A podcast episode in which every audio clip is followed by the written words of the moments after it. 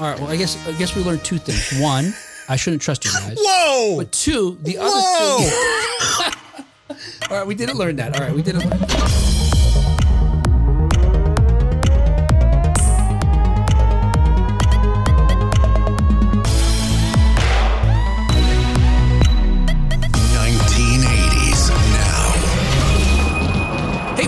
Back to another episode of 1980s Now, a weekly examination of the importance of 1980s pop culture and its influence today. Hey, my name is Will, and joining me, as always, are my friends and co-hosts, Kat and Jon. Hey, guys. Hey guys. Hello again. See, now How the ya? folks hearing this on the audio podcast mm-hmm. and not with us live Yeah. heard me speed through the intro just like I'm some kind of amateur. But the reality is, like an amateur, I sped through it because I already did it once and we had it recorded a second time. So either way, you're right. As Jon would say, they're seeing how the sausages are made, right? See how the sausage is made. That's right. Behind the curtain. Which I mean, the, the the thing about that metaphor is, is right. It really, the beginning of it. I think the full saying is you don't want to see how the sausage is made because it's a horrifying right. Right. process that will turn you off of sausage. That's right. We don't want to extend the metaphor to us, though, right? It's all it's all lips and snouts. You don't want any of that in your yeah. Yeah. See, see, the thing is, Jon keeps sharing these adages, but not the whole thing, like the lips and snouts one. There's a whole, there's a whole more thing to that. I'm transposing and trans- transmogrifying them into my own saying. Very good. Yeah. Making them mine. Hey, but uh, I'm look, avoiding copyright infringement. Hey, uh, we are recording this, and the reason why we look, the reason we're not the reason we're doing it over again. We did it over again for an audio problem, but but I was I was saying in the first version of this recording that I'm excited to be able to say we're recording this episode live before a Facebook and YouTube audience. I wish I could just say you know live before an audience. Because when we were kids and we would hear that at the top of a show, like Laverne and Shirley or what, All in the Family, something like that, and you'd hear like some applause a little bit. I always got so thrilled because it was like seeing theater. Okay. So it wasn't like you were excited to see if they might mess up. It was that it felt you could feel the live vibe because you knew they were in front of someone, even though you couldn't see them. Yes, yes, it was more the latter. Mm-hmm. Because especially when I was younger, you know, uh, I hadn't seen a live performance of, of anything probably, but certainly not anything theatrical or theater uh, until I was, you know, probably at least double digits in age. And uh, so the theater I saw was, you know, they'd have what Masterpiece Theater, I think it was, where they would show like a recording of a Broadway show or some show, you know, on, on PBS.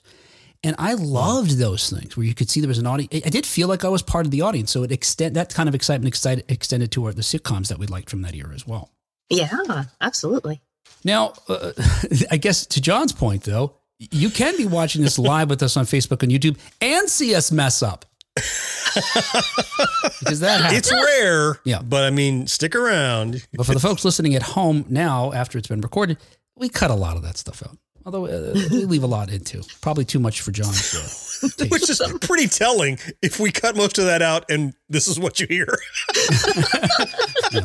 Uh, hey, hey. Uh, so look, uh, not only are we recording live in front of uh, our Facebook and YouTube audience, but this episode is brought to you. Whether you're, hearing it in post or hearing it live, this episode is brought to you courtesy of the fine folks over at Sweets and Geeks.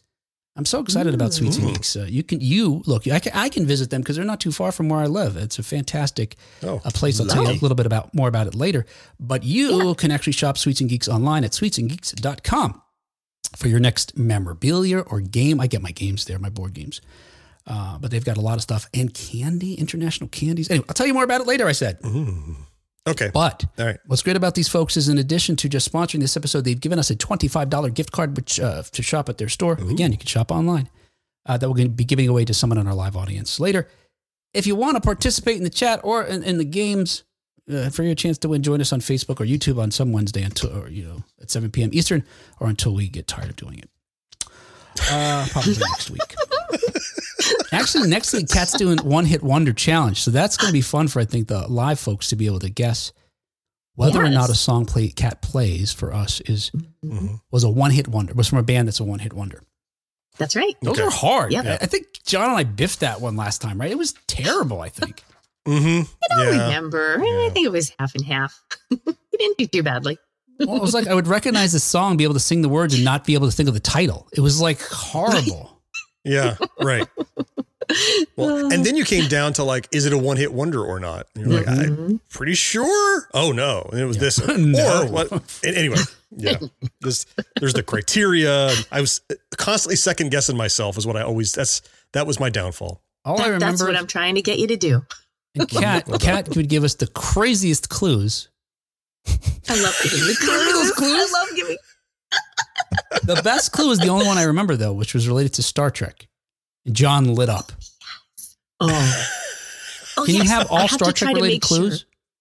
That's what that was my goal. Oh, I have to remember we to do do that? that. All Star Yeah. Trek related Got to clues. reach out to somebody who know who could do that. I'm gonna have to phone that a was, friend. That was Yeah. the that was the T'Pau single, uh, Heart and Yes. Soul, right? Yes. Yeah, Yes, yes, yeah. nice. Yeah. yeah. So that's next Yeah. week. But I remember those.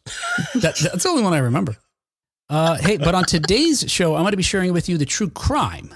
It's not really a crime per se against, in legal sense, except it. Well, I guess. Well, it's a crime against humanity, in the very least. Let's say that. In the very least. Someone was, you know, uh, what's the word I'm looking for? Egreged? That's not a word. Someone yeah, was. aggrieved. Is that a thing? Okay. Aggrieved. I don't know what it means, but it sounds good. Aggrieved. Aggrieved. Yeah, that's what they were. Aggrieved, yeah. People were definitely miffed. How about that? Yeah, you go to go to jail for miffing somebody. Ooh. Depends on where you miff them. Point on the Oh. doll where you were Where, miffed. where those bad man miffed you. I'm telling you, he, he miffed me. He completely miffed me.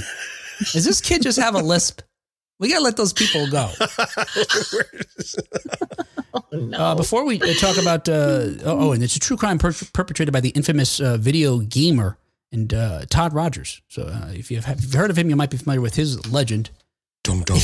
If you only heard the earlier part of his history, then you think he's a fantastic guy with, a s with amazing records, true. video game records. Uh, before that, though, we're going to review current news stories related to 1980s media, including Richard. Or here you go. This is the worst one of the bunch, and the two are just whatever. Richard go. marks the spot with a rant. Oh, That's just better. that's good. Okay. Uh, a 1989 song finally hits number one, and there is a uh, let's see. Oh, and an alleged cheater, alleged cheater eludes justice. That's my editorial there. Mhm. Uh, and there's time codes and notes if you'd like to skip around. Hey, a quick announcement, real quick. I know we're talking about a lot of stuff before we actually get to the show, but this is the show. This is the show.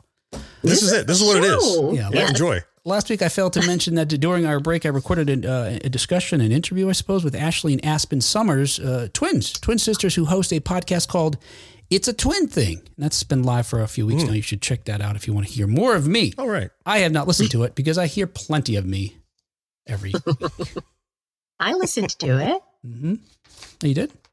It was fun. Yeah. Okay. And Oh, Yeah. yeah. It was cute. yeah. I They- enjoyed it. did they say everything twice because they're twins? no, but they Mm. said it in sync and it had that shining kind of vibe. Come Oh, that's with creepy. us. That's creepy. Yeah, it was. It was freaky. It was hard to tell them apart Yeah. vocally too. Yeah. It didn't help can to have them on yeah. video. Yes. And then listen later this week for my for my chat with author Amy Daughters about her book. You cannot mess this up. It's a really interesting uh, Oh yeah. book, Ooh. fun, enlightening. That that book that looks very interesting. I look forward to that. Yeah. All right. Hey, let's get started uh, on 1980s news. Hey, uh, this week in 1980s news, as reported by Ultimate Classic Rock, Richard Marx scolds a concert goer. now, you may recall, Yeah. Right, earlier uh, this year, uh, while Mhm. touring this summer, John Mellencamp exchanged some, I was going to say pleasantries, but that's a lie, profanities with uh, some Yep. unruly audience members. hmm Uh, and he threatened even to to leave the concert, his own concert, if people didn't start cooperating and behaving themselves. Right. Well, this this time singer Richard Marx has some harsh words for a concert goer who was uh, talking during one of his recent performances. Uh, Mm. The incident took place on January 21st during a show in Port Chester, New York.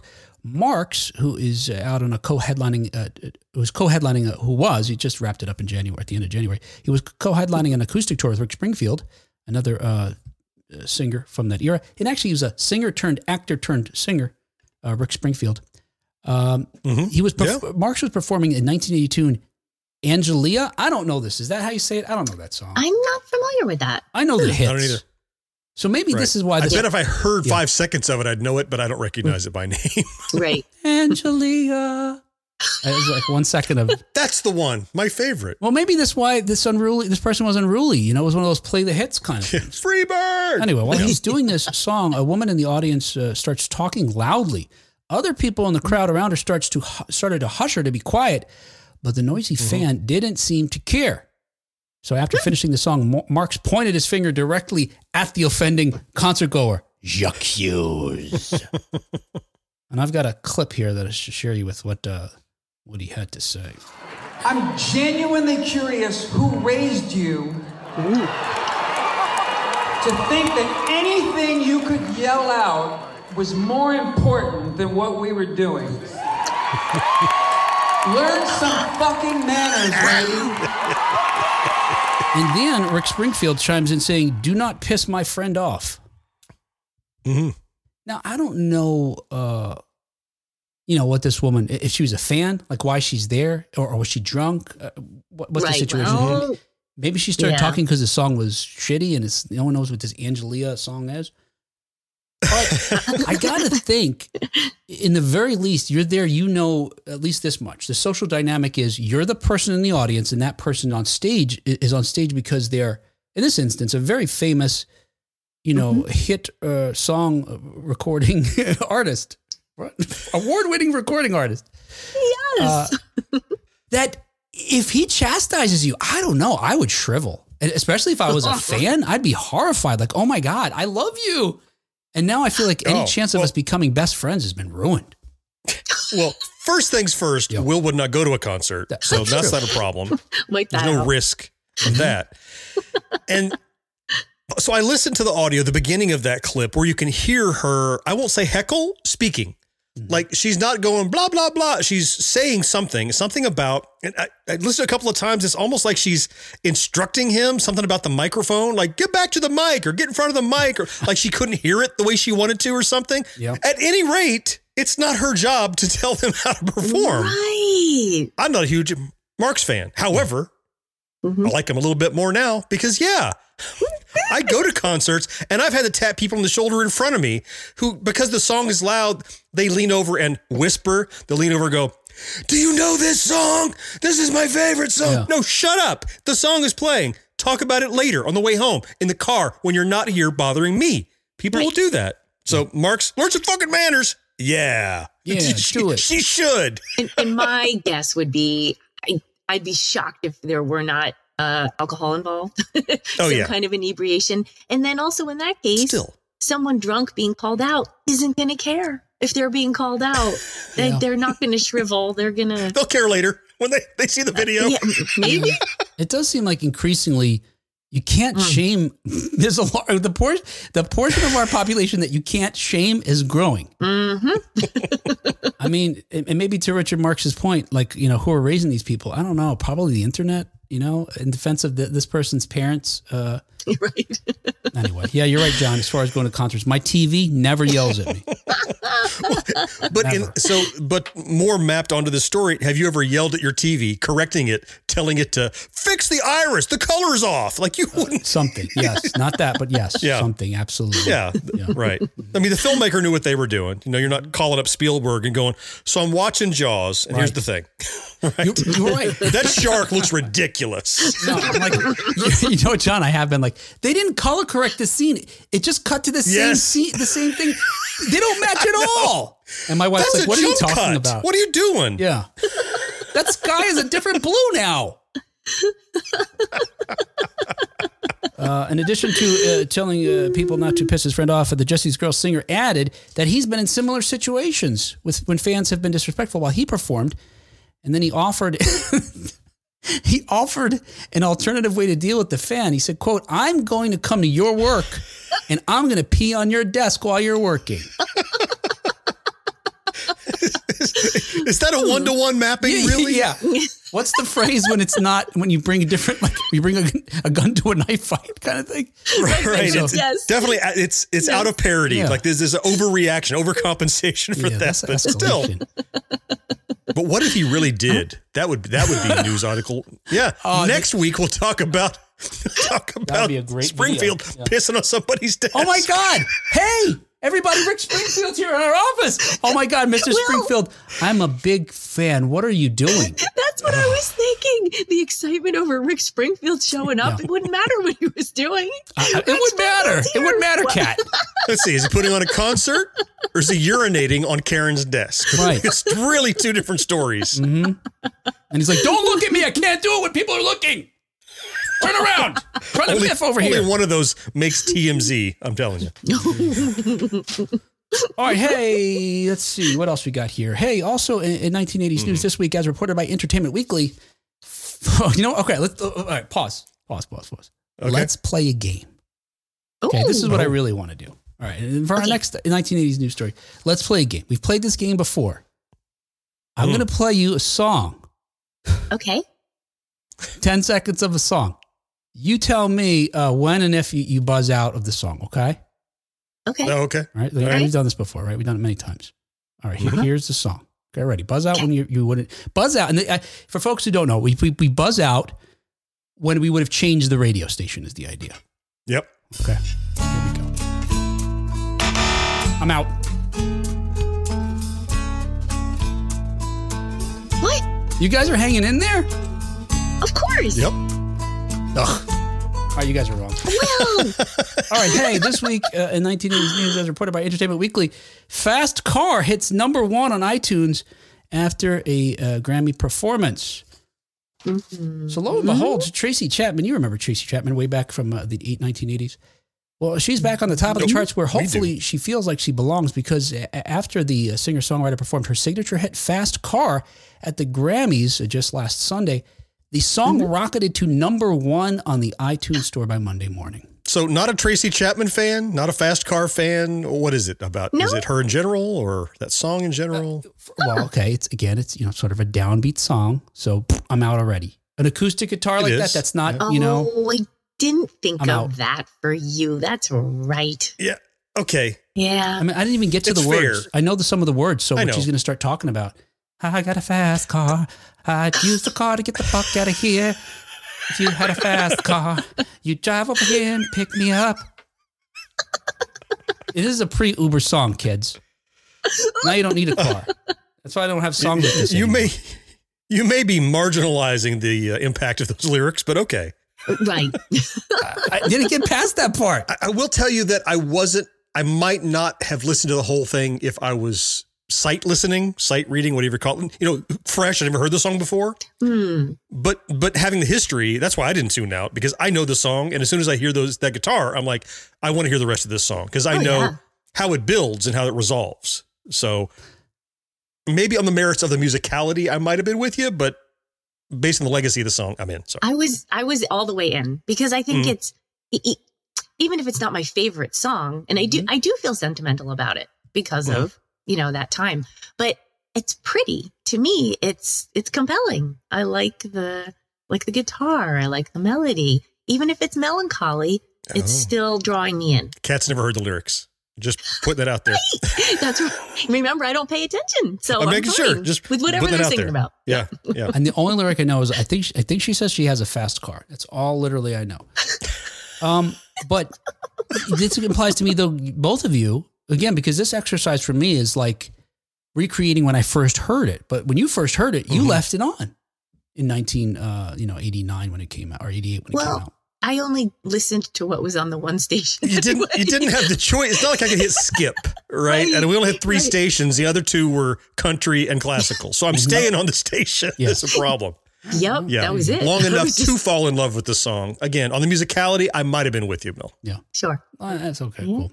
Well, so it hit number one on the iTunes charts, which isn't you know the sort of the uh, yeah I don't know the the the whatever something or other. It's that thing. It's happening again. I'm just older. Words.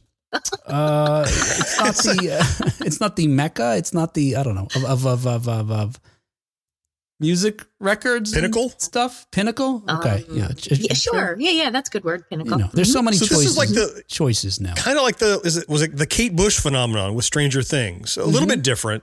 Like she was featured in in, in Stranger Things in a TV show, whereas Mhm. this is you know, she came up because somebody covered her song and she opted to not sue them this time. hmm Well, yeah. And Entertainment Weekly speculates that maybe they hit number one on iTunes because it's a it's a still a media medium that's used by older folks.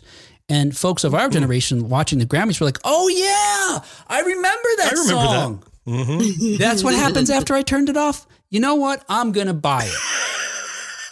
Oh, Kat, you were gonna say? oh, i- i- credit or uh, Tracy Chapman, right? Yeah, she. I guess she has a history of um, holding her music close, right? hmm And, Yeah. Um, hmm but uh, from what I read, it sounds like the, the guy that she sang with, um, Luke Combs. the Grammys. Mhm. Hmm? What's his name? Luke Combs. Luke Combs. He gave her lots of credit, like he covered it, and he Right. he was in- including her the whole way. So maybe she was happy with that. Well, his, you know, look, our song's been covered. Uh, this song's been covered, I don't know, countless times. Uh, Mm-hmm. For some reason, this one has struck a chord with listeners because you know Yeah. the popularity of the of the old song. Certainly, it can't be uh, you know d- disconnected or removed from the fact that Luke Combs' version of the song is a hit. Uh, He recorded a cover of it for his 2023 album, "Getting Old," uh, and that's why we saw this performance of it on the Grammys, uh, where Mhm. Luke Combs and Tracy Chapman performed it together there on stage. Um, yeah. but you're right. Uh, he's he's always honored her, the fact that uh, you know he, he owes his hit to her, and he, he explained that the reason he recorded this in the first place is because he remembers this as being the first song he ever considered his favorite song as a little boy. His father would play it for him. He thought this is my favorite hmm. song, even before he understood Yeah. what it meant to have a favorite song. It was this song. Sure. It was a song he learned to mm-hmm. play on the guitar early, and as he started mm-hmm. becoming uh, interested in music, and it's a song he said mm-hmm. he's performed countless times before he ever even recorded it. But when he- the, his version of the song won Song of the Year at the Country Music Awards last year, the award went to Chapman, making her the first ever black artist to win it. Did you guys watch the performance of the two of them singing it together?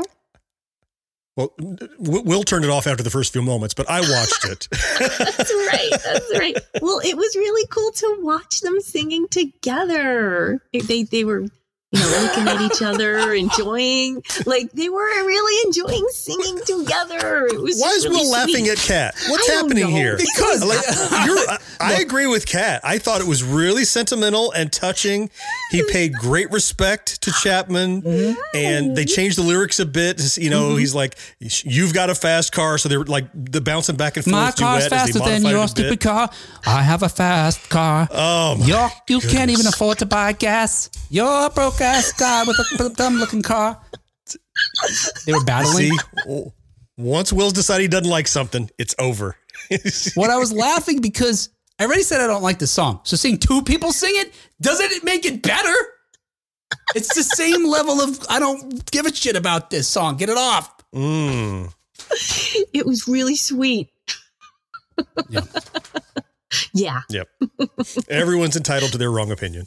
Yes, there you go. that's right. It's an interesting phenomenon, though, right? Like you're talking about Kate Bush. Someone from the '80s, like Kate, with Kate Bush, had this resurgence of this song that was today made her more money and has more popularity than it did in the 1980s. Yeah. This song didn't win, uh, you know, a, a song of the year. Certainly wasn't. I don't believe probably wasn't nominated for a country music award back in the 1980s. Oh no. this year, it wins. It's really kind of wonderful and fascinating. You know that again, it's- t- talking about the staying power of 1980s pop culture. So here's something I have said to many people, and it's happening again here. And usually when I say it, people go, yeah, I don't know about that. And certainly will, will, but I'll tell you anyway, Kat. It is that Thank you, Jon. as the years go by, the pop of like 30 years ago is what country is now. So you think back to like, you know, you think back to like Elvis, you know, he was, Elvis was a controversial pop artist, right? And now he's basically, you listen back to that music and it's, they're like country ballads. It's not so heavy. And now as country, the like the rockification of country over the years, it's not just steel guitars and twang anymore. There's a little more beat to it and more Uh-huh. more more in it. It's more like 30 years ago rock is. And there's this sliding scale that it goes. And here's another example. Here's Fast Car is charting, winning as a country song with no change to the melody or to the lyrics or anything. It's just slightly different instrumentation and it wins. and someone who was a country music singer singing it, it was it was just like the it changed It- the it just fit. person. right? Yeah, yeah. It And- just and- fits, but it still oddly. fits. It fits every place but my uh, home. uh, the Or original your car. Yeah. the original of the version of the song reached number six on the Billboard's Hot 100 uh, in 1988. It won Chapman three Grammy Award nominations in 1989, including Song of the Year. Uh, she did win for Best Female Pop Vocalist. Combs' version uh, climbed to number one on Billboard's Hot Country Songs uh, chart in September after 19 weeks at the number two spot. Um, Anyway, there you go. That's enough of that. You know, I realized we There didn't you check on go. folks' comments last time, so we should probably read some of those and we could add them in wherever, Mm-hmm. unless they're not good. then we don't Nick knows what's up. Will is trolling his co-host. This is comedy. yeah, he he re- he recognizes Does it. that does that suggest Nick suggesting uh, that uh, I don't really like? I really do like the song. Is that what that means? No, I, I think I think he's just saying that you you you revel in Oh, in okay. in negging us. Maybe yeah. I don't revel in it. I'm just honest. you don't seem to not enjoy it. I don't mean to agree for you or whatever you said earlier. Ooh, Agreed you. I don't mean to agree you. Al writes most music is a mishmash of styles now. But I thought it's he wrote most music is Amish. Mash of styles now. It's, See that? pure pure acoustic. It's Amish. so agrees with Jon. There you go. But I saw earlier that Tony agreed with me, saying that's Oh. a pass on Tracy Chapman music. He's probably come around now. that He's heard the rational arguments that Kat and I have laid out, though. Exactly right. Yes.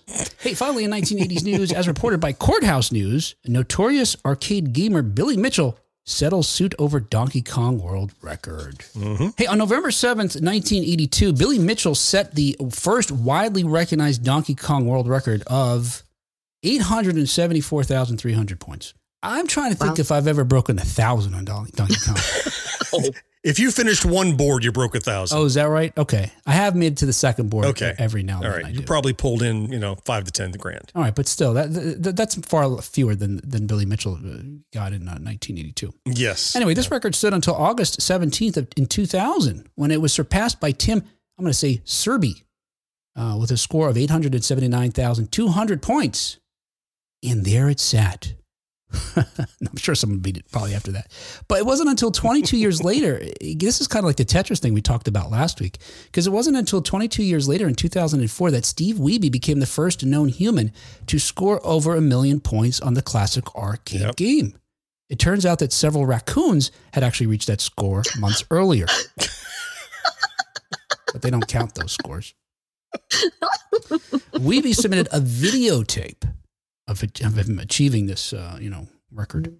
Unfortunately, Wiebe's score was rejected by the self-appointed record keeper of video game high scores, Twin Galaxies, over a Yeah. discrepancy behind the specific machine Wiebe used to achieve the feat.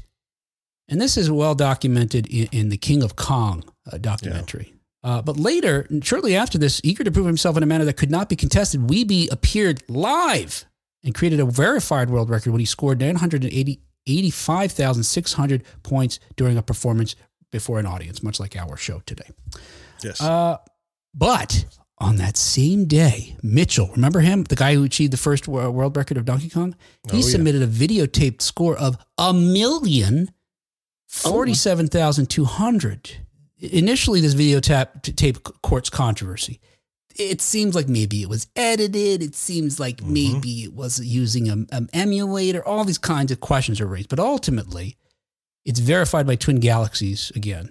It was not only this uh, organization that you know maintains maintains to this day a database of these world records, but it's, it's an organization upon which the Guinness Book of World Records relies for video game records. They just you know you guys do all the Mhm. legwork, verifying, and all that. We'll just whatever you get, we trust you. That's right. Um, anyway, in the years since, Wiebe, Mitchell, and some other folks have traded high scores over the over you know over time.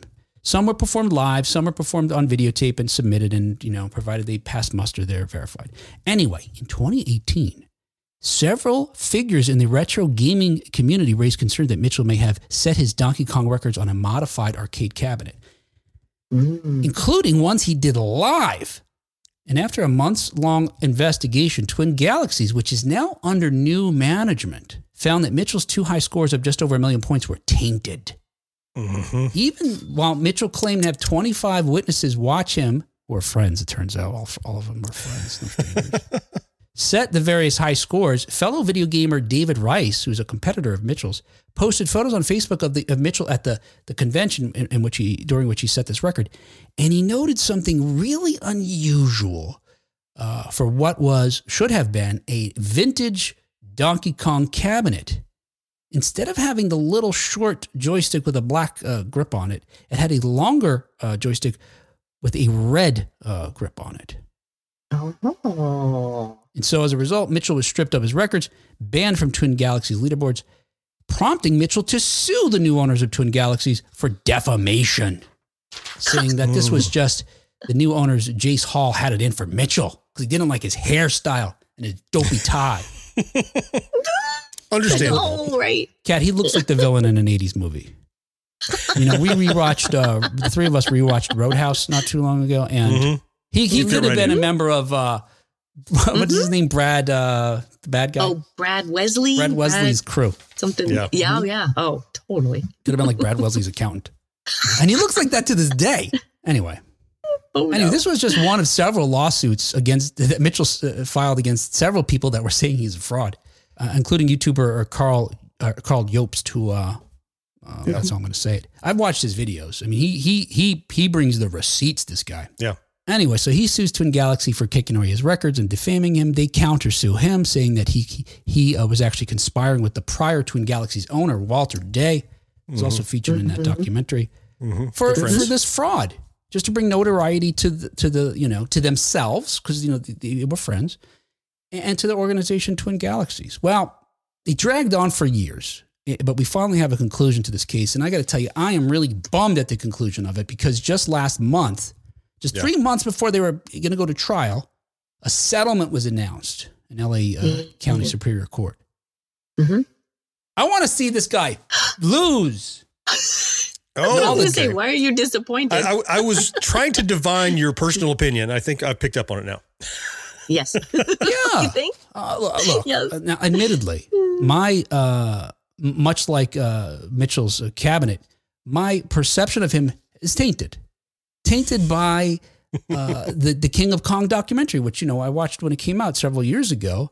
Yeah. They cleverly make him out to be a bad guy, you know, a villain versus this sort of all American, you know, baseball Uh-huh. uh, apple pie eating Steve Wiebe. And it's great. It is great how dramatic it plays out over time. hmm But since and, and, and there were criticisms of the documentary at the time saying, you know, you're really making this guy look like a, a bad guy, and he's not really a bad guy. You know, he's just you know trying to make his bones as a professional video game player or whatever, and used car salesman maybe, Jon, or mortgage broker. He's something else. Mortgage broker. I don't know. Yeah. He also makes his own hot sauce. Yeah. He lives down here Hot in Florida sauce? to the Oh, surprise right? of no one. Oh, yeah. Yeah. Okay. but but in the years since, he's only seemed to have proven Yeah. that he is. So, so, okay, uh, we can't do this whole story without. Look, I have I've met Billy Mitchell. I've spoken with Billy Mitchell. Gen X Grown Up has interviewed Billy Mitchell. Um, he is a very different guy inside of like the the the six foot bubble of you know your personal space. At a distance, Yeah. he's just what you see in a King of Kong, but up close, he lets that guard down a bit, and you get to He gives great hugs. no, no. First is Tracy Chapman. Now it's Billy Mitchell. Sorry, sorry, sorry. Oh, He- I think he is a bullshit artist, without a doubt. I think mm-hmm. he believes his own press, without a doubt. However, this entire controversy, and I watch all the things on as much as I can. There's not all probably, but it's this battle over the spirit of the law versus the letter of the law. I think, yes, what he did was technically not to the letter of the law a absolute unmodified cabinet, which are becoming harder and harder to come across that are still working. So imagine if you're a race car driver and they said, "Oh, well your your steering wheel was the wrong color, therefore you lost the race." Mm. And it's like okay. I'm not saying it's equivalent to that. I'm saying Yeah. there are differences. Emulation is notoriously accurate. So if I set a record on emulation, I understand that it would not be accepted. In fact, now there's a mm-hmm. subcategory for emulation versus original hardware. Mm-hmm. So they do acknowledge that now. However, mm-hmm. the same skills are required to do that thing. It's not like you had, you know, you wrote a new ROM or something or you modified the game. But I understand you mm-hmm. need a level playing field. However, I whenever I hear them talk about it's nitpicking, like the height of the joystick, the ball top is black instead of red, which does absolutely say it was modified from the original. Yes. Does that actually affect your ability to perform on it in a way that would make you get a higher score? That's the question. This is where I say it's kind of the letter of the law versus the spirit of the law. So Yeah, good point. I think he's been very vilified, and it's because of his personality that he never is able to clear his own name because he just spouts some more crazy stuff. But I, he's definitely not as bad a guy as he's made out to be, in my opinion, because I met him personally. Kat, we know what this means, right? We know what this means. Uh, what does this mean? It means Jon is under the influence of Billy Mitchell. you met him in person somehow. He charmed him. I don't know how he charmed him. He's one of the 25 witnesses of Yeah, I saw him do it. I did. No, I mean, look, wait a second. Okay, whatever. Let's just move on, I guess. What was that? Will has no retort. Let's move on. No, what I, I do have retorts, but all right, look, a couple things. One, first of all, the NASCAR analogy. NASCAR does have rules, and you and it's not related to color. It's related to something that may change your performance. And the idea that they have everything equal is to say that look, if everybody has exactly this, then we know we don't have to even consider whether or not these things make you better or worse at anything. And mm-hmm. instead of mm-hmm. doing that, he still played twice, not only once, but twice on cabinets that were mm-hmm. modified. Now, we don't know to what extent they were modified except for the joystick. That's one thing. But the second thing is the joystick. I don't look, I don't know science, but I know that you get different leverage with a longer thing than you get with a shorter thing. So already that suggests to me that there's probably a physical difference between using that little stubby thing versus using a, you know, a different controller. But whatever. Jon, hmm you can have him. I'm not defending her or saying he's innocent. I'm saying he's been vilified as someone that is, you know, thumbing his nose at authority where actually he is being, he may have bent a rule. He is not a cheater as he has been laid out to be, in my opinion, from what I've seen.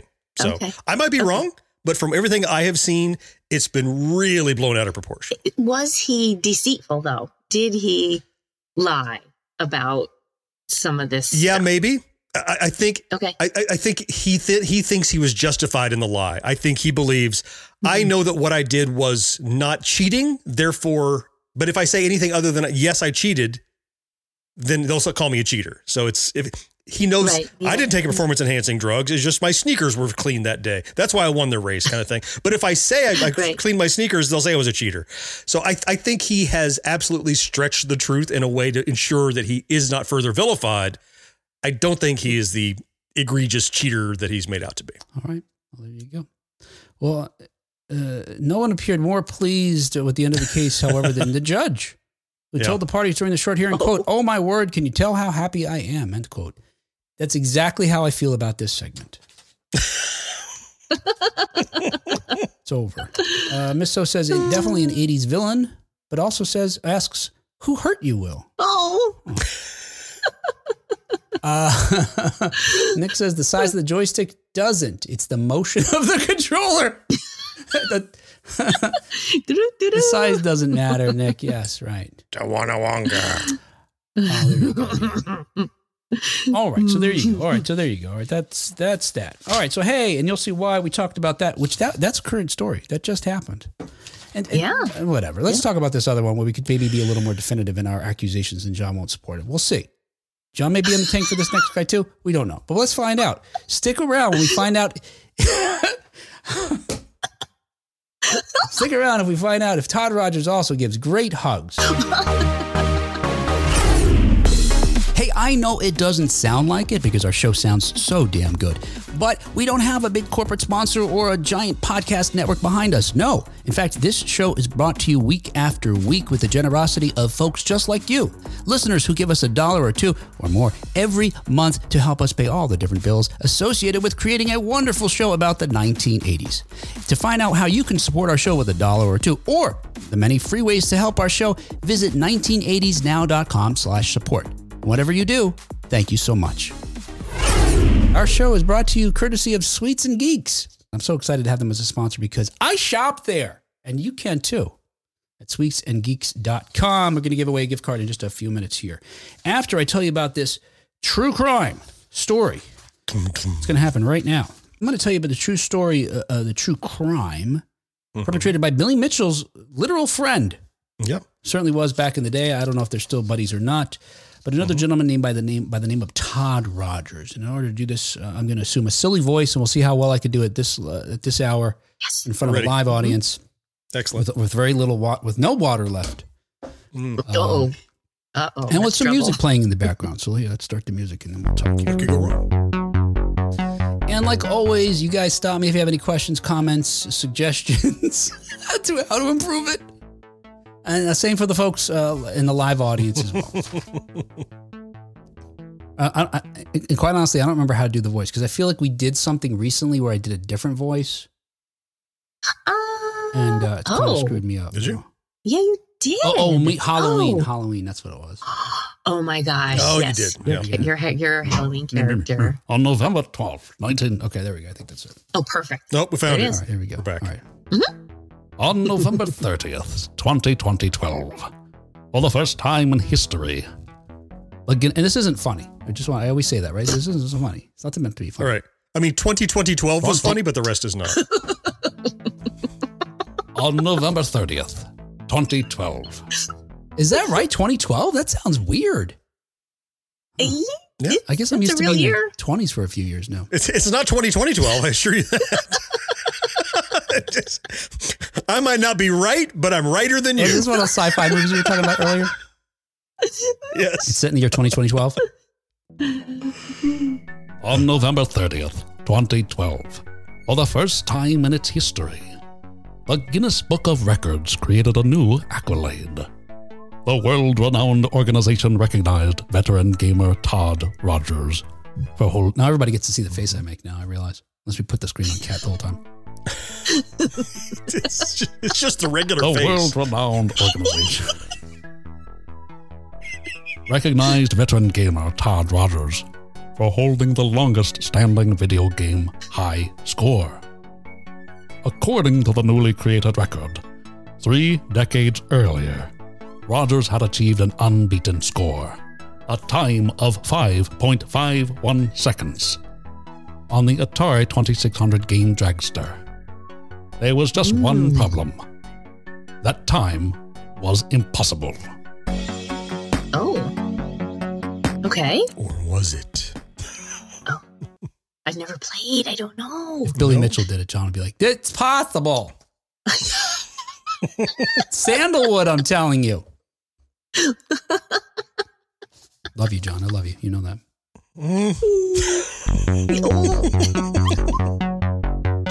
Born on December 1st, 1964, or as some would say 2020, 1964, in Oaklawn, in Oaklawn, Illinois. Todd Rogers led a typical suburban childhood, his time divided between playing sports and collecting comic books. Then, in 1972, Rogers got his first taste for the medium that would change his life. At a mere eight years of age, an Odyssey system was made a staple in his living room. I had one of those. Do either guys have an Odyssey? No, right? Mhm. Played Odyssey 2 at a good friend's house. We didn't have the first Oh, Odyssey. that- I think didn't, that's didn't the have one I either. Maybe it is. Yeah, yeah. That, maybe. that was the one with the plastic screens you put on the thing. Mhm. And it, and Odyssey 2 had cartridges like the Atari did. Yeah. Yeah. Hmm. I think Odyssey 1 didn't have cartridges. Odyssey 2 may have. Again, I didn't Okay. own either. That's my recollection. All right, so he's playing with an Odyssey. Rogers and his older brother spent hours testing one another at Pong and other rudimentary video games. Then, five years later, another world changing milestone for the young video gamer. In 1977, a new console would usurp the Odyssey's role in the Rogers household the Atari 2600. Uh-huh. But the game that would forever change Roger's life was yet to be created by a company that didn't exist. Ah, okay. Ever? Yeah. It never existed. I can't tell if this is my favorite or least favorite true crime yet because I know the story so well. And I'm almost like, Oh. yeah, and that's next, and that's next. so it's, it's less of a surprise, but I'm more invested. So it's 50 50. And much like every single of these, I know nothing. Hmm. And um, um, you have my full attention. There you go. Yep. I gotta see if there's any Duran Duran related crimes from the 1980s. In 1980, Activision, a company created by disgruntled former employees of Atari, released its first game for the popular console, Dragster, an unlicensed port of the Kee Games arcade coin-op Drag Race. It was programmed by Activision co-founder David Crane. In the game, the player races against the clock or another player to complete a quarter mile track in the fastest time. As with Activision's other titles, a club was formed to recognize the most talented gamers.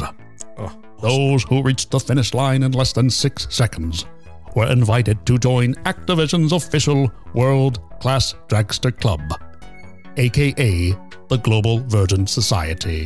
oh, oh, Wait, what? oh, oh, my back. The There's a world-class knife right drag- in my back.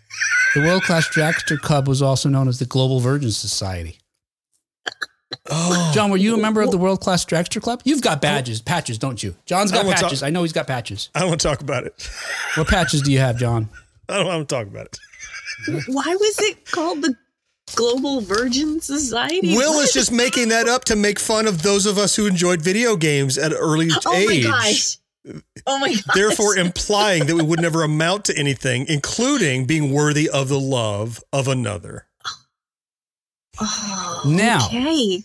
Thank You- you. now, Jon, I mean, Kat, it's not true though entirely. I'm, I'm really only joking because some of those folks went on to have very successful YouTube channels.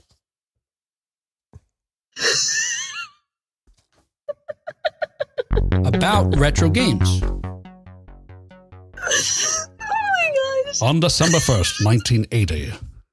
Am I just discouraging Jon from talking at all for the rest? I think he was biting his arm a few seconds ago. Yes. On December 1st. nine- mm. all right, well, that's it. We're even, Jon, okay? We're even for the thing that we won't talk about. We're even.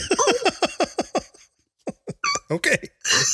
Any jokes going forward, it's new stuff. It's a new material. New stuff. All right. Okay. I can do that. On December 1st, 1980, at age 16, Rogers' proclivity for video games paid off.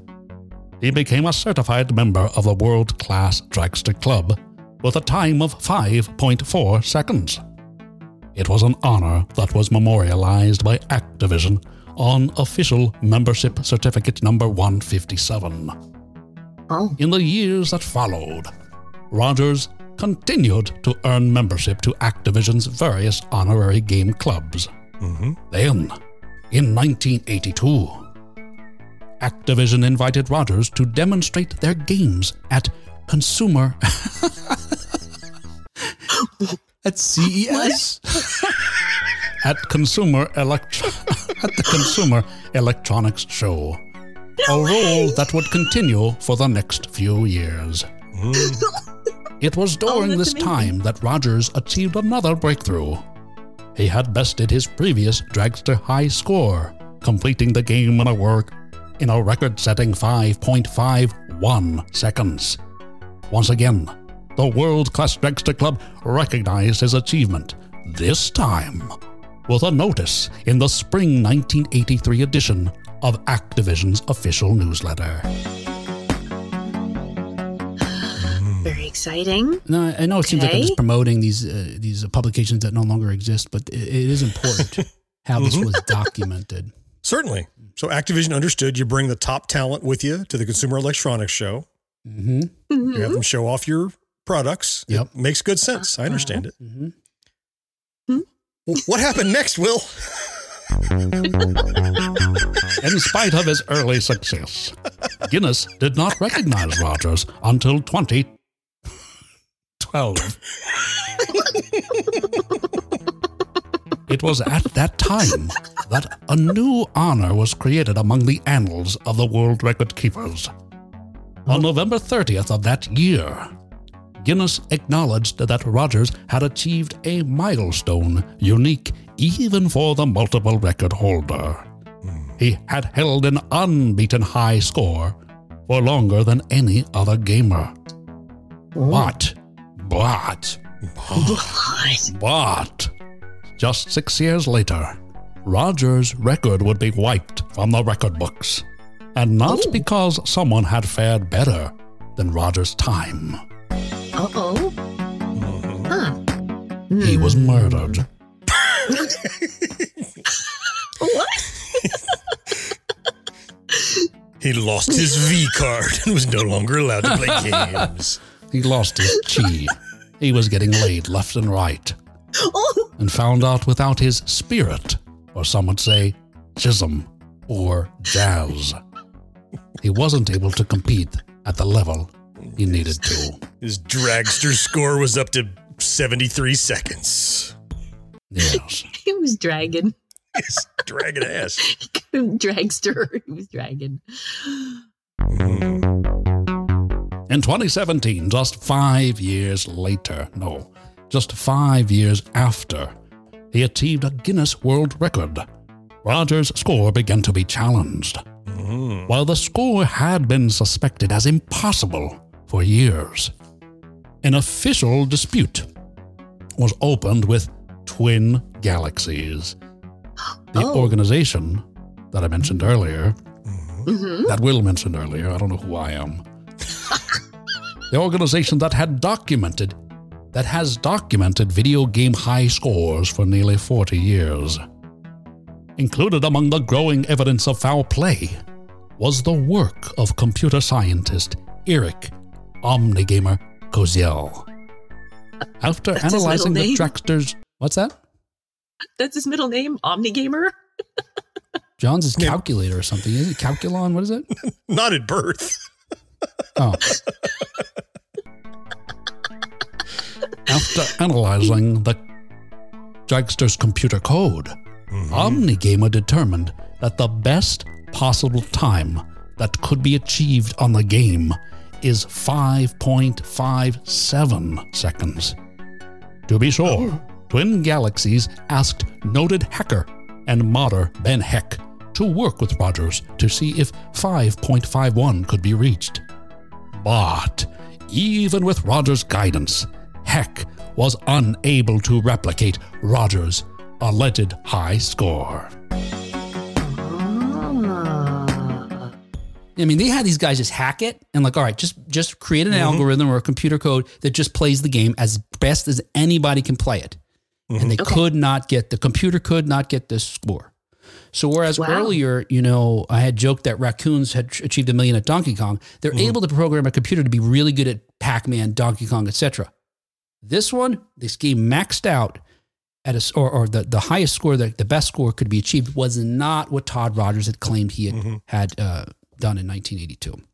And, and Wow. Before we go on, I think it's worth noting that I think Kat said she's not aware of the game. It might be worth just a quick overview of what mm. the game is. It's very simple. Okay. While it is a drag racing game, Mhm. you you have these two two cars, one on top of the other, so the two player that Will mentioned, and on Mhm. your turn, the the single red button on that beautiful joystick is your gas Yes. button, and then the up Oh, and okay. down is the gear shift. And so the thing is, it's about timing. You know, it's driving a manual transmission. You're going to go, and then you tap the joystick up, and you let off the gas and tap the joystick and accelerate. And it's about how accurately you can shift and how quickly you can get up to speed. And you can also blow your engine if you over rev at a lower speed, Mhm. It's just ending your Oh, run yes. entirely. So you just take another run, take another, take another run. So the record is what 5.5 seconds, under six seconds. You literally play the entire game in that long. The game is over and you just go again. You go again. You go again, trying to get the best score Wow. by not blowing your engine and getting to the finish line as quickly as you can. So This sounds like my kind of game. Yeah. What about Wow. it? What is it? What about it that appeals to you? Um, because I like driving uh, standard shift Oh yeah. Yeah. vehicles. Mhm. I love driving, and I also love a, a standard shift. Mm-hmm. So, yeah, I would have been all about this. Mhm. Yeah. I wish I'd had it. Yeah. Yeah. Yeah, I mean, certainly you could still Yeah. play it on an emulator or you know, Yeah. a 2600 today. I could.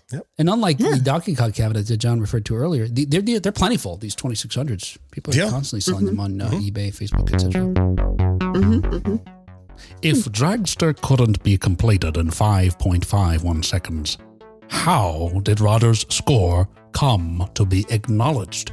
by the prestigious Gun- Guinness Book of World Records. According to Guinness, they relied on the records of twin galaxies. In turn, the original owner of Twin Galaxies, Walter Day, indicated that Twin Galaxies had relied on Activision's certification. This was unusual because Twin Galaxies usually required a high score to be achieved live or for videotaped evidence to be submitted. Okay. Uh, huh. was it not? No. Yeah, so so yeah, Activision says we we, we got a record here. We we verified it. Guinness Book says, Uh-huh. okay, that's good enough. Or Twin Galaxy says that's good enough for us. Twin Galaxy puts it in their Mhm. system. Guinness says, oh, what do you got for world records? Oh, that. Okay, so now this guy's good to go. Wow. Huh. Too many filters. To your question, Kat, hmm Activision had relied on a Polaroid provided by a young Rogers in 1983. But Activision didn't require gamers to write their scores on the photographs submitted for admission to the world class dragster club. So, many believe it's likely the photo was actually that of a 5.57 score that only appeared to be 5.51 due to screen glare or other issues that made the image difficult to read. Wow. And if someone says you got a higher score than you did, maybe you don't correct them. Maybe you just let it go. Like, okay. yeah, that's close. Mhm. Look, that's only f- f- six hundredths of a second difference. Yeah. Let it go. right. Yeah. It's curious that at the time Activision didn't know the limits of the game itself, that they could say, wait a 2nd Mm-mm. Right. Even if a 5.51 had been achieved, however, Twin Galaxies' reliance on Activision to determine the dragster record holder is flawed. Because in the spring of 1983, the issue of Activision's newsletter, the one that acknowledged Rogers' high score, hmm Oh, I skipped something here. Oh, start again. Because in the spring 1983 issue of Activision's newsletter, Mhm. the one that acknowledged acknowledged Rogers' high score, two other gamers were noted to have achieved the same time of 5.51. Oh. In fact, according to an earlier edition of the publication, these two gamers had scored 5.51 a year earlier than Rogers. Further, the next best score, according to Twin Galaxies, was 5.64, which completely ignored the achievement of the other gamers. Wow. So it's one thing to say they relied on this picture provided by Todd Rogers, which is already a little. meh. I'm talking about Twin Galaxy. So Twin Galaxy said they mm-hmm. relied on Activision. They have a picture from it, but Twin Galaxy had to ignore ignore everybody else's record, including the ones that came earlier. Right. So he wouldn't be a world record holder already, even by if you need to just take all these photos at face value. hmm The 5.6 scores were worse scores, but the two that claimed to be 551s earlier, I hadn't even heard that part of the story. That's new to me. Yeah. Yeah. Two other people had claimed the same impossible score. And maybe for the same reasons, you know. Maybe, but it almost lends credence, right? If three people got something impossible, you're like, well, Yeah. And what was the publication this was in? It was in Activision's own newsletter. it's a fan club newslettery thing that you could sign up for and they would send you because they as will said they had this wonderful ecosystem that had never been done before where you could get a high score and take a photo and send it in if you reach certain criteria they would mail you back a patch to put on your jacket or sometimes additional patches like star master had a like a main badge and then like uh, deltas for ranks above it you know captain and commander and whatever it was really really well done and it made you pulled you in at a time there's no internet it made you part of a community that was awesome. Jon, I thought you didn't want to talk about that. I don't. I'm not going to talk about it. Uh, he spun it. He spun it. but and I, I coveted the laser blast patch, Mhm. and Yeah. I crushed at that game. It was it's a pretty simple game once you get the sort of rhythm of it. Yes. So I was able to. I think you had to flip it, or you had to get nine ninety nine thousand nine hundred ninety nine, something like that. But whatever it was, I got it. But I didn't have a Polaroid camera, oh, so I had no way of you know, and we didn't have any we didn't have any camera ready for me to. And my parents were not going to let me leave this on the screen until I got a camera to film it and stuff Yeah. like that uh, on the TV. So Right. I missed it, but I- but uh, yeah. So I did I did Oh. want to at least me be part of that club. So, so to answer your question, I evaded earlier. I did not Yeah. ever own patches. I achieved them, and I Mhm. took the photos. Yeah. And yet, my lazy ass self just never got around to mailing anything in. So Oh, I still have a photo, one photo for Star Master, where I took the picture, Mhm.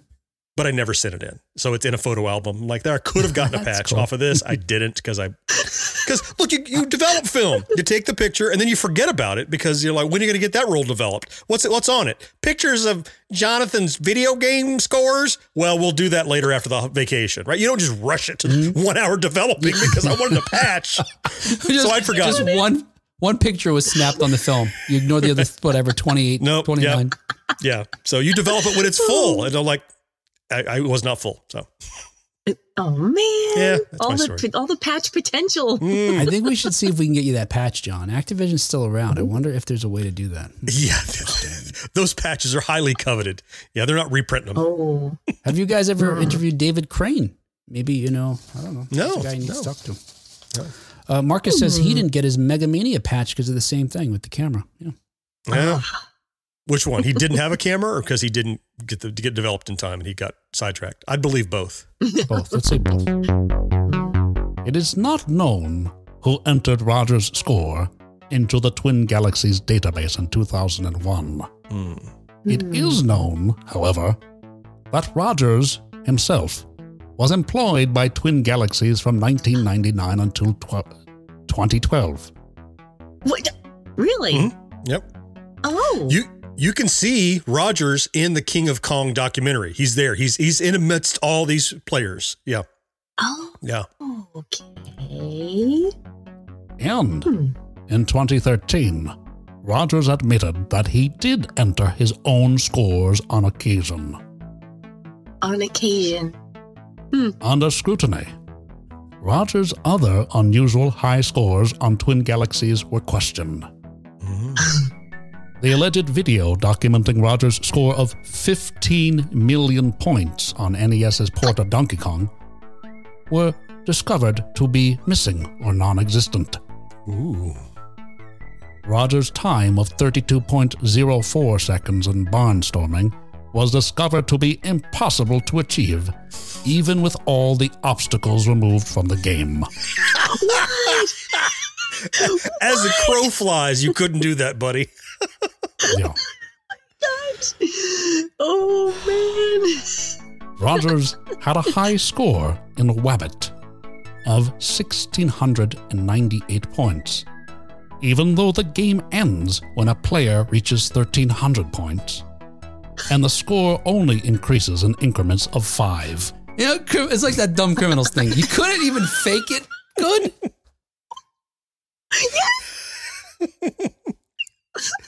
So I'm, I'm I'm wondering if the name of the game is Wabbit. I know it is, Yes. or if that's just an extension of the miffed lisp that you had from earlier. Yes, it is. Oh, he miffed a Wabbit. he did. Missed. He missed a high score on Wabbit. it was confirmed that Rogers' score in Fathom would have taken 325 hours to achieve. and there's no pause. There's no pause. There's no these pause. Right, there's no pause. Yeah, not back then. Finally, Well, if you had a diaper, Rogers' alleged. What's that? if you had a diaper, Right. You'd need all sorts of contraptions. or You'd you have to be hooked up to an IV or something. yeah, somebody just somebody put Doritos in my mouth and changed my diaper. um, I'm fathoming. could you could set it up in the bathroom. You could have your you know Oh, and eat in there, Kat, Kat. You know, You're gonna eat Doritos in the bathroom? I I wouldn't do it. And she has you sitting on the toilet in this scenario. You know that.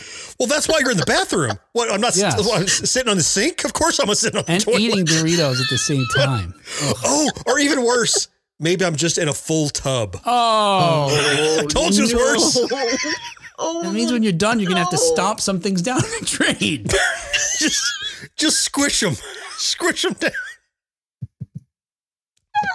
I'm working on my high score, mom. I swear it's a baby Ruth floating in there. Other people in this house need to use the bathroom and play Wabbit. More Doritos. Just. Oh. Finally, Roger's alleged score of 65 million points on Atari's 5200s on Atari 5200's Centipede far exceeded the second placed record holder of 58,078 points. Oh, Mm. yes. Again, he couldn't have just done 59,000 was his No. high score. No. He went to Wait, what was 65 his? million. 65 Million. million. On January 29th, 2018, faced with a growing number of complaints that Rogers had falsified his time and the increasing pile of evidence suggesting his five. Oh, I'm glad you said evidence. Did they also say pickles? Baby Ruth. Oh, oh, he's in the tub still. I'm, st- I'm still in the tub right now in this scenario. On an increasing pile of excrement. That's where I was too. increasing pile of evidence suggesting his 5.51 second run on Dragster was impossible. Twin Galaxies threw out all of Roger, Roger's records and banned him for life from its hmm. scoreboards. Yep. Wow. And following that disqualification from Twin Galaxies scoreboard, the Guinness Book of World Records removed Rogers' record for the longest standing video game high score. Out of there. While Rogers' dubious notoriety far outlasted his fraudulent dragster time. it seems it was Rogers that helped speed his fame to an end. Oh, It was only shortly after Rogers was acknowledged by Guinness that his dragster and other scores began to be scrutinized. Hmm.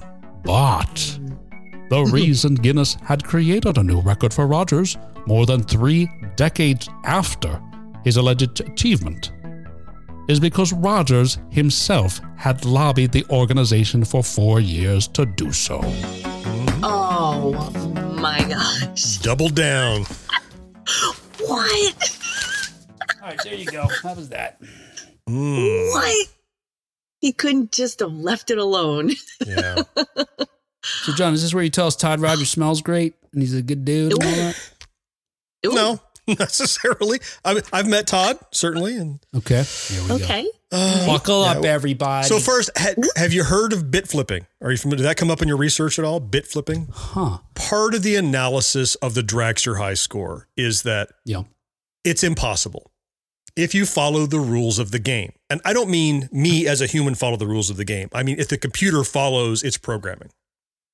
Oh. And so there is this theoretical thing that can happen called bit flipping, where a zero is flipped to a one somewhere inside of code that's running, Mhm. but it's done by external source. You know, an, an errant electron, a solar flare that's timed perfectly or whatever, and it just causes a bug. You've been on a computer and it worked a hundred times, and this time it froze, right? Sure. I'm not saying that's bit yeah. flipping, but errors can can happen even in rudimentary games that are only 4K, 4K in size. It's tiny, tiny games.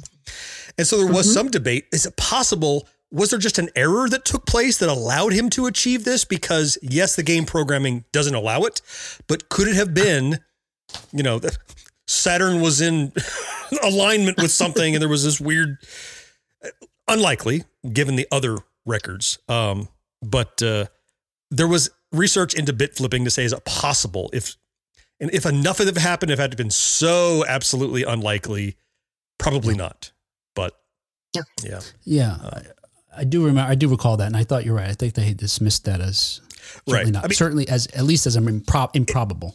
right exactly it Yeah. is so unlikely as to be effectively impossible you would have to do several would have to happen at the right time at the right place to achieve that without also just blowing the game up right you can't if certain things are invalid the game will just crash you know you get the, Right. the squiggly lines and you're dead so Yeah, and, and I th- and I think also going against that, if I recall, because it, it it's it's on video when he works with uh, who is it? The Heck, I think his name is something. Like Ben that, Heck. that- that- Mhm.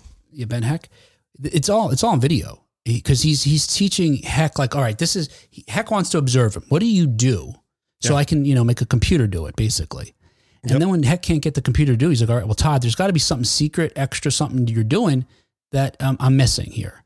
Mhm. And the way Todd describes him doing it is it is if, and he, he's saying he could do it all the time. So the fact that it's this like lightning, you know, sort of in Yeah. a bottle kind of scenario, not from Roger's perspective, he talks about like he's do he's been doing. I could do it no problem. I have a technique. I could do it all the time. And then on video with Heck, he's like, uh, it's that thing. I'm sorry, honey. This He has just never can't. happened to me before. Right.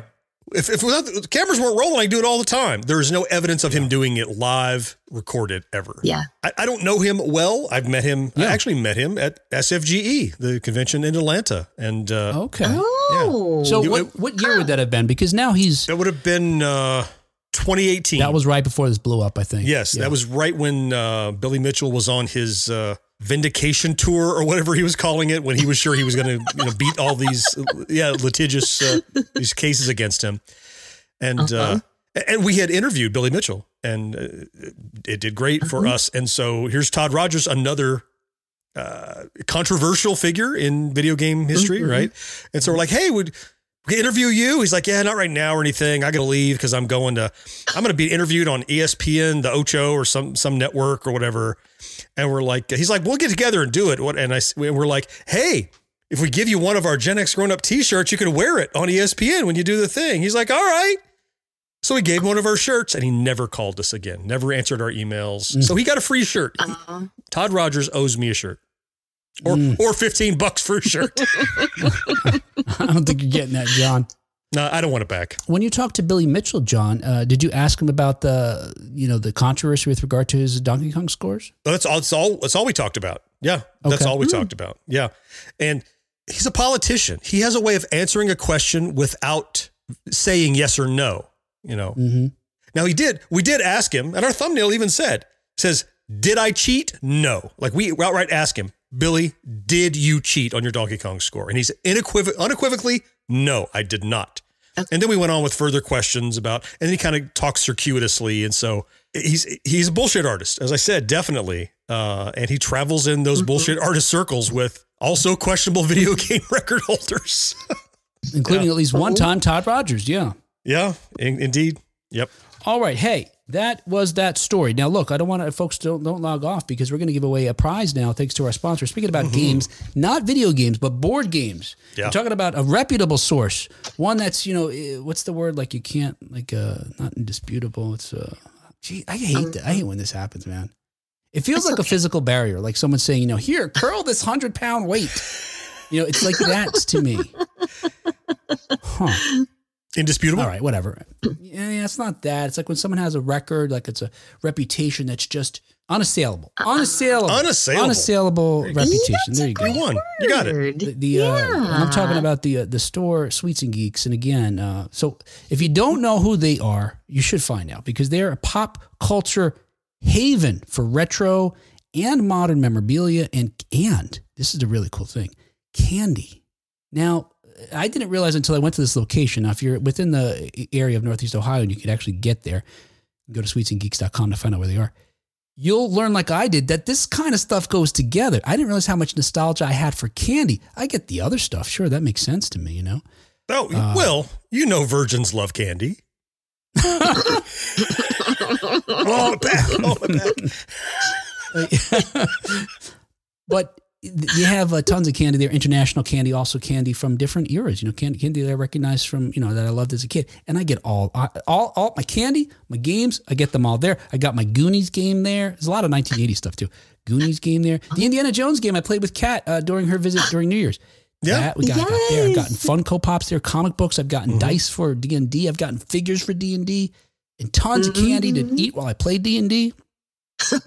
I think once I bought Choco Balls. what? Speaking of true crime, Were they tainted or they're just standard Choco Balls? no, no, yeah, they didn't have. I looked to see if they had a, a warning on them. That's good. Yeah. No, we, we no. didn't get to see them. We need to see these chocoballs. Yeah. Anyway, if you look, if you're if you're in the area, uh, northeast Ohio, you can reach them there in the, in the in historic Medina. In the historic Medina Square uh, uh, here in Medina, Ohio. But uh, the great news for those outside the area is they have an online store where you could buy these items that I'm talking about as well. And today we're going to be giving away a $25 gift card that you can use toward your purchase. Again, uh, either in store or online to get your next uh, bit of memorabilia or, or game or, candy or whatever. Uh, Okay, so here's how we're going to do it. We're going to do, uh, if you just put in the comments right now, hashtag, uh, hashtag sweets. No, no, no, no, scratch that. Hashtag geeks, let's say. Hashtag geeks, right? Let's emphasis on the geeks considering our conversation today, uh, in particular with regard to, uh, you know, I resemble I'm that glad mark. you didn't tell them to put hashtag virgins. oh my God, Kat, we have a sponsor. What are you trying to do to me?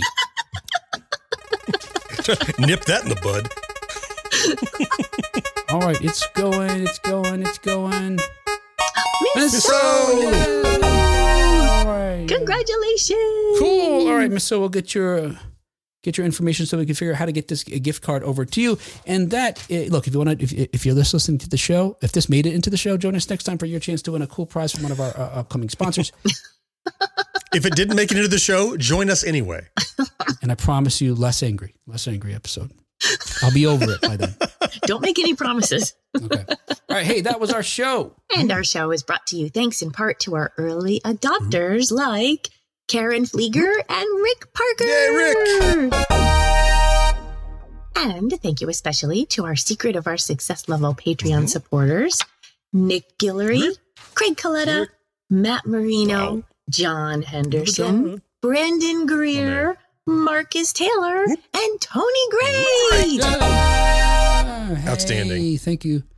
Thank you so much uh, to all of our wonderful patrons that support us uh, every week. Uh, help us uh, pay the bills that are necessary. Necessary. We're not just spending, you know, we're not going to strip clubs and making Well, it rain. Maybe you're not. Spend- Kat, we have a sponsor. What are you doing? It's not illegal. She could do that. Oh, it's taking us down into the bathtub. She's doing. Things are already piling up in there, and now we're getting. Get your head out from under the water. Yeah, Todd, come that's up- filthy. Come up for a Pringle or whatever it was. Dorito. Doritos. Uh, but yeah, without these folks, we wouldn't be able to pay those necessary bills to keep the show published every week. Uh, and that's that. Hey, join us next week. We'll be talking about one hit wonders, right? And uh, Ch- Kat will Oh. be challenging us. Yes. to That'll be be fun. embarrassing us. Maybe Jon, we can use the comments maybe as help. I don't know. Maybe there's Oh, a way. oh, oh no. Cheat a little? Sure. Oh no. You're gonna maybe we could bring on a special guest who knows about music, and we'll be like a surprise guest. hmm. uh nope. Nope. there you go. Hey, No uh, special Ask tell us answer. out, legendary producer Nile Rodgers. Hey, Nile. All right, tell us if these are one hit wonders. Oh, okay, okay, okay. He can come on. All right, we'll have to see what happens then. When we talk to you next time on 1980s Now. Until next time. I'm going to miss you.